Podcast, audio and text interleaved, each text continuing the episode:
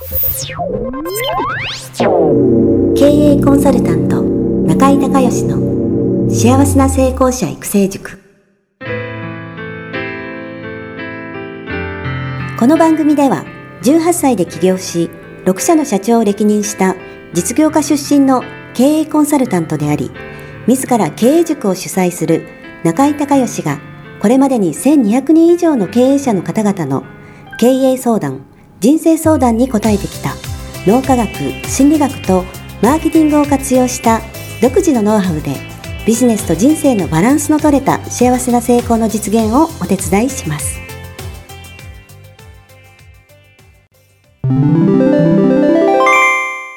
中井隆義経営塾よりお知らせです。全国から約1300名の経営者、起業家が集う中井隆義経営塾。第18期生の募集が始まりました。つきましては、中井隆義経営塾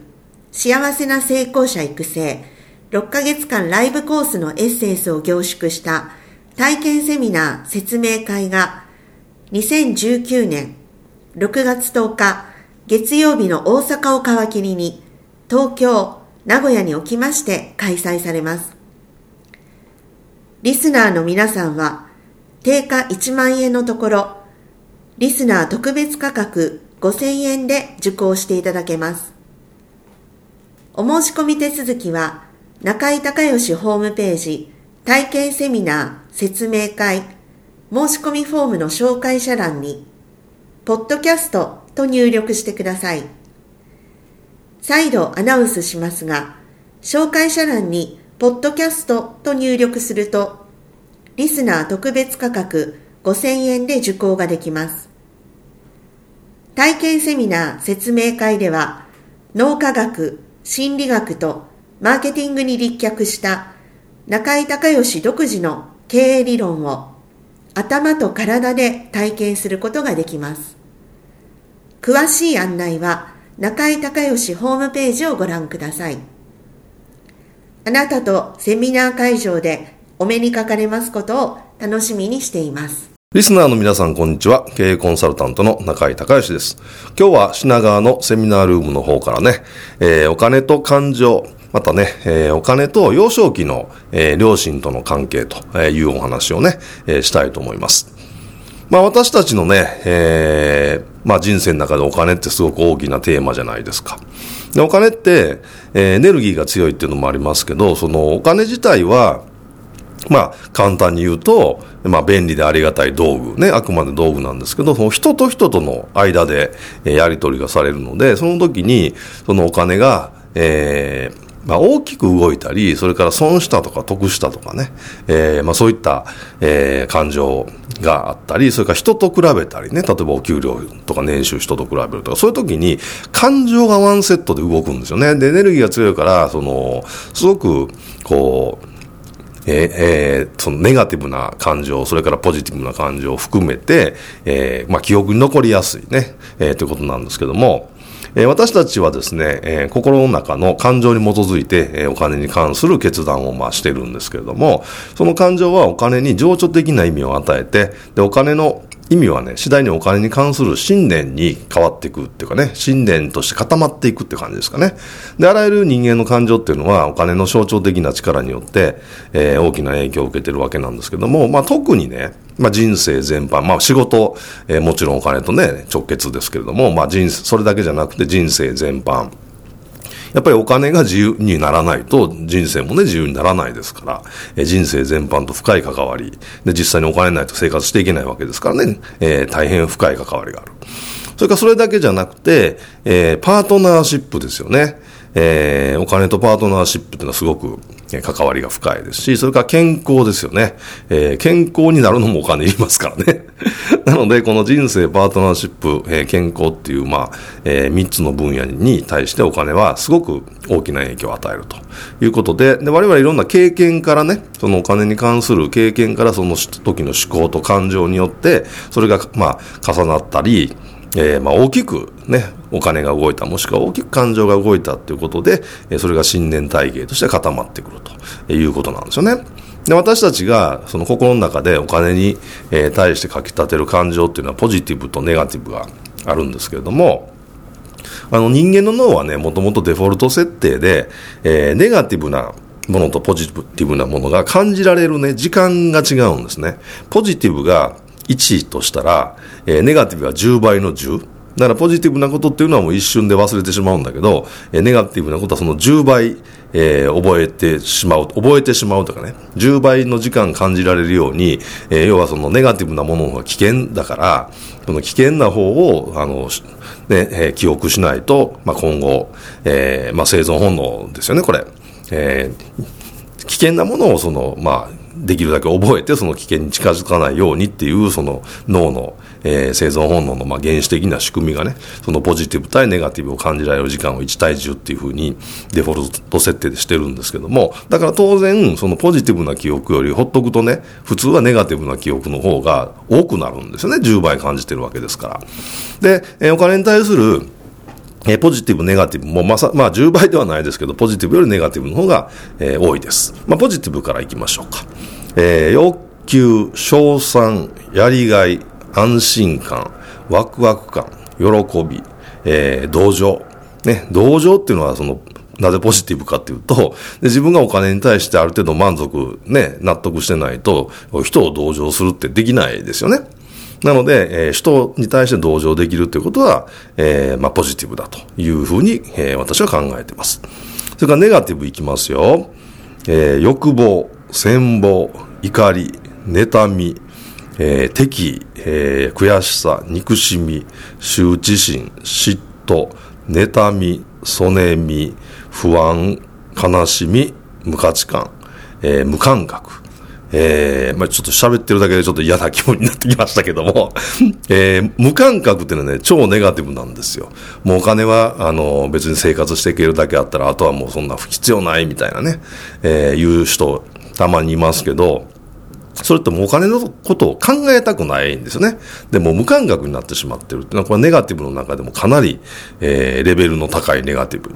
えー、無感覚、お金に対して無感覚、私はあのお金に対しては関心ないんですとか、そういう感情があんまり動かないんですみたいな人は、えー、超ネガティブな状態だということなんですよね。で、ちなみに、あの、妬み、そねみって、えー、よくワンセットで聞きますけれども、この正確な、えー、違いを、えー、あなたは分かってるでしょうか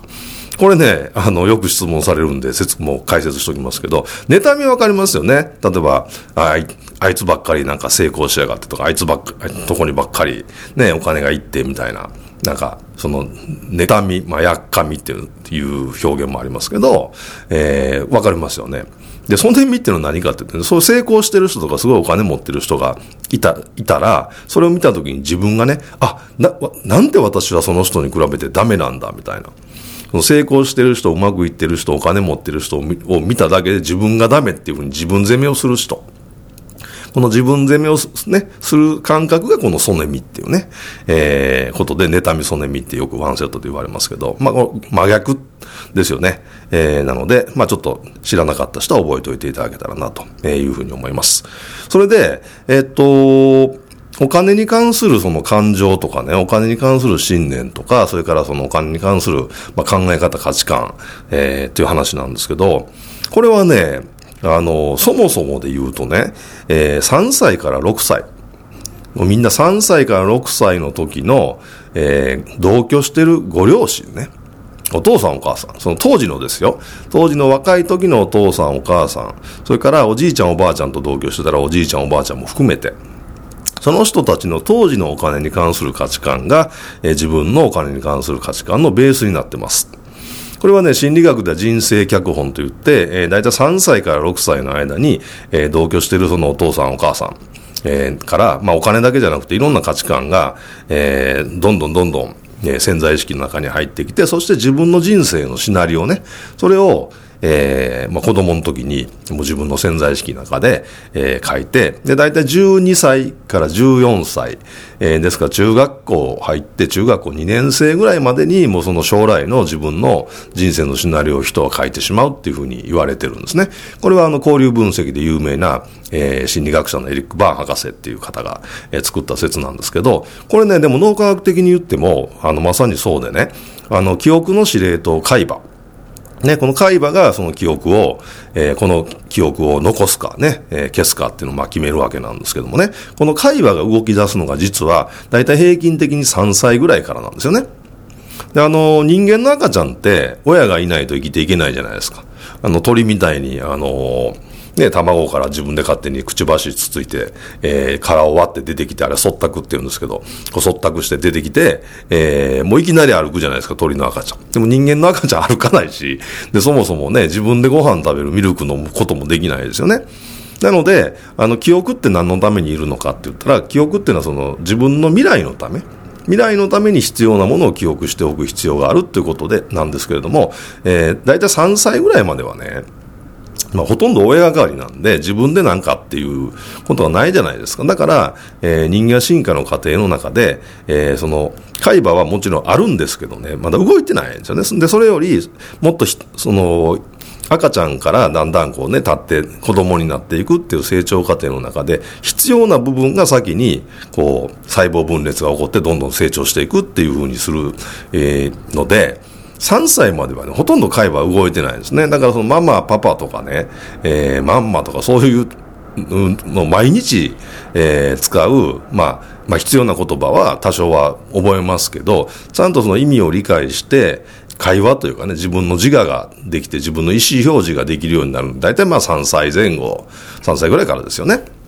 で、それは海馬が動き出して、えー、それができるように、まあ、なってくるということなんですが、この時に、えー、脳のハードディスクのメモリーはね、初めはほぼゼロに近いわけじゃないですか。で、この3歳から6歳の時に、いきなりね、海馬が動き出して、毎日毎日毎日、その、えー、ハードディスクのメモリの中に大量のデータが送り込まれるんですよね。これが、まあ、人格の元になってくるということなんですが、この時に、その、お父さんお母さんの、その当時の若い時のお父さんお母さんの価値観が、えー、そのままコピーされるので、例えばお父さんがね、毎日テレビ、ね、晩ご飯の時にテレビを見ながら、なんか政治家の汚職とか、なんか、えー、ね、悪いことしてる人がニュース出たら、えー、ね、もう金持ちはね、悪いことしてる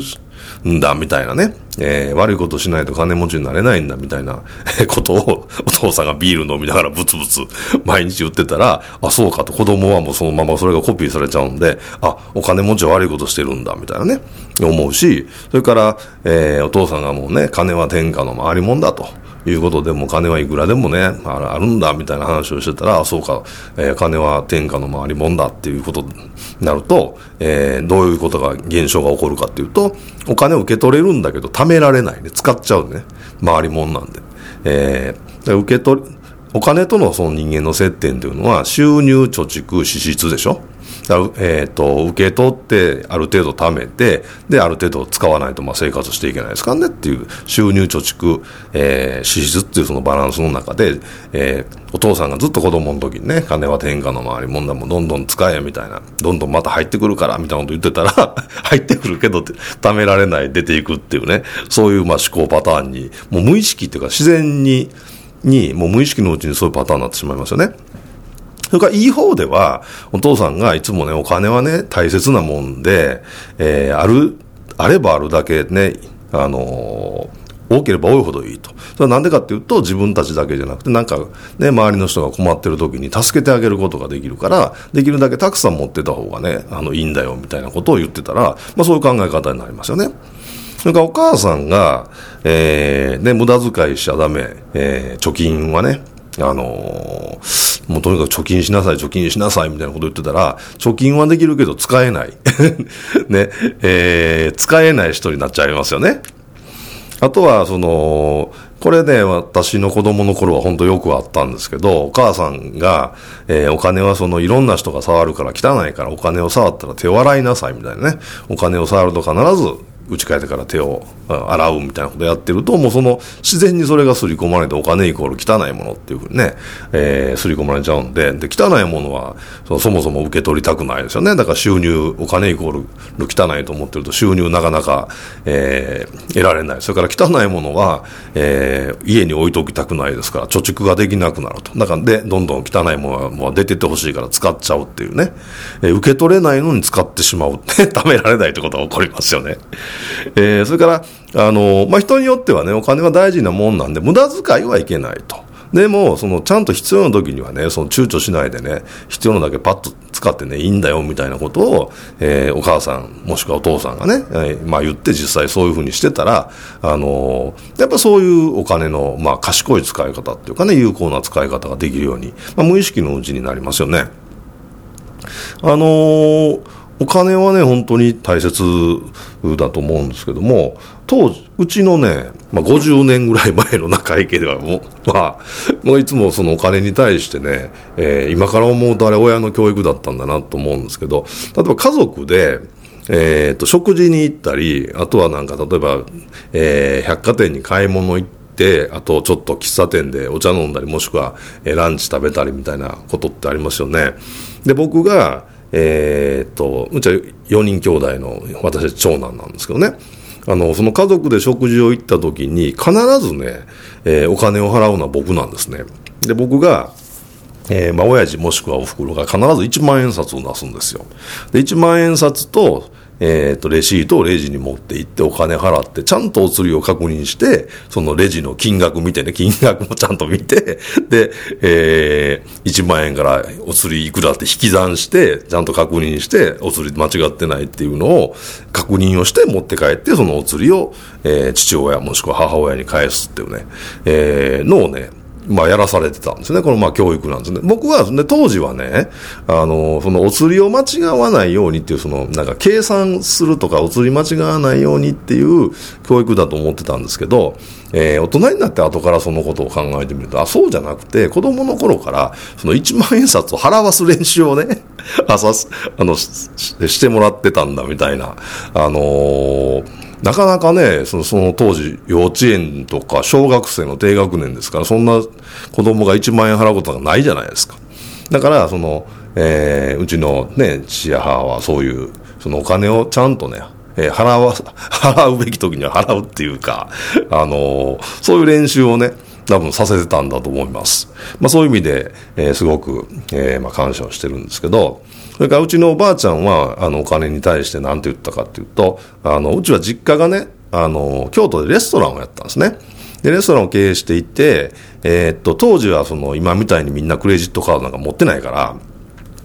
えー、お金っていうのは、あの、うちのおばあちゃんの教育で、えー、っと、現金で毎日稼ぐものね。お金イコール、だから当時の中井家でお金の定義は現金で毎日稼ぐっていう、この3つの条件が揃ってるものが、まあ、お金だったわけですよね。でも多くの、その、サラリーマンとか公務員の、えー、うちは、近所の公立の小学校行ってたんで、友達みんな、えー、大体もう、もうサラリーマンが公務員ですよね。商売してる人そんないなかったです。で、えー、そ、そこに行くと、多分お金の定義は、えー、お父さんが、当時はね、お父さんが毎月給料でもらってくる。ね、お父さんが毎月給料でもらってくるものが、えー、お金っていう定義なんで、まあ全然ね、その定義自体も違うとえいうふうに考えてます。まあそのようにね、あのー、これ3歳から6歳、ですから幼稚園から、えー、小学校に上がるぐらいの時の、えー、お父さんやお母さんのそのお金に対する価値観がもう無意識にね、もうそのまんま、えー、コピーをされてると思ってください、これは。なので、えー、ぜひね、あのー、なんかそのお金に対して、そのブロックあるなとか、なんかこう、こう使うときざわざわするなとか、もしくはなんかこうもらうときざわざわするなみたいな、えー、ことがね、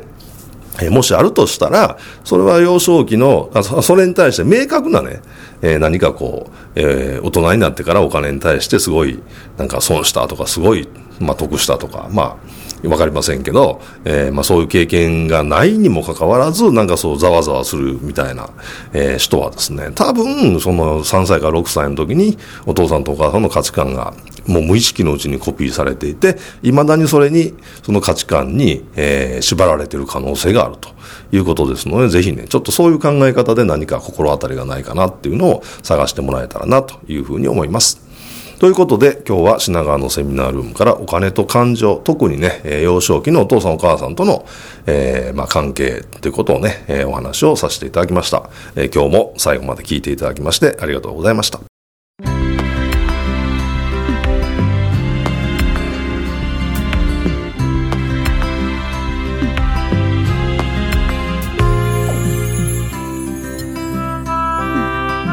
今回の番組はいかがだったでしょうか？